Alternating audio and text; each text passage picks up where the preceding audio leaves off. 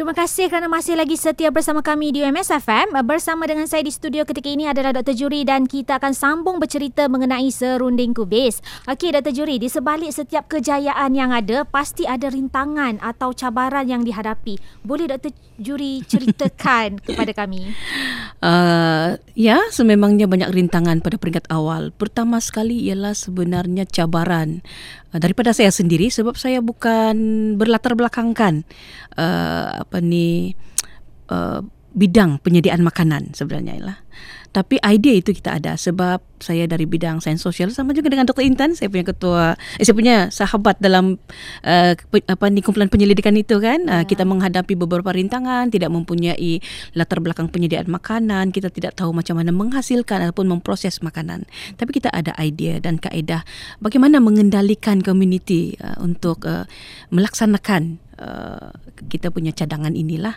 Uh, jadi untuk menangani itu, saya juga melibatkan penyelidik dari Fakulti Sains Makanan dan Pemakanan iaitu Dr. Mansur lah sebagai orang kuat lah dalam uh, penyelidikan ini hmm. dalam penghasilan serunding kobis kerana kita yakin dengan kerjasama antara uh, uh, pakar ataupun uh, penyelidik dari pelbagai bidang akan memperkukuhkan lagi Uh, produk makanan yang kita hasilkan.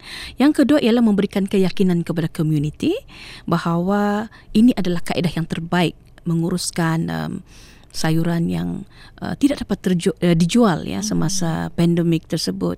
Dan yang ketiga semestinya uh, modal untuk menghasilkan serunding kubis pada ya. peringkat awal tetapi alhamdulillah kita uh, di depan di, dap, uh, di depan ni juga oleh komuniti yang uh, begitu berinisiatif sanggup mengeluarkan modal dan sanggup bekerjasama dengan Universiti Malaysia Sabah. Jadi apa yang saya boleh katakan sebenarnya penghasilan serunding kubis ini bukan dari pihak universiti sahaja tetapi ia merupakan satu uh, orang kata kejayaan hasil gabungan usaha antara universiti dan juga komuniti yang sanggup menyahut cabaran menghasilkan hmm. serunding kobis semasa Aha. pandemik tersebut. Jadi kan Dr. Juri, uh, kalau begitu kan sehingga hari ini sebenarnya berapa ramai pengusaha yang telah terlibat dalam pembuatan serunding kobis ni?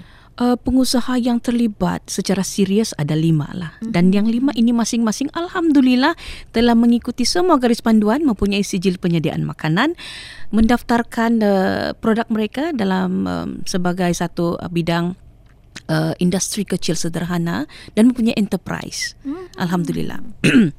Tetapi yang uh, sangat serius ada dua lah uh, iaitu RH Serunding Kobis ataupun nama terbaru mereka di Dompur uh, sebab apa ni mereka maju ke depan dan dicadangkan untuk uh, menukarkan nama yang lebih orang kata komersial. Uh, satu lagi ialah Serunding Kobis Sabah hmm. dalam usaha untuk mencari satu jenama tetapi telah mendapat um, banyak uh, suntikan dana dan juga bantuan dari segi mesin hmm. dan juga menghasilkan kilang uh, dari pelbagai agensi lah. Alhamdulillah. Alhamdulillah. Seronok kita dengar.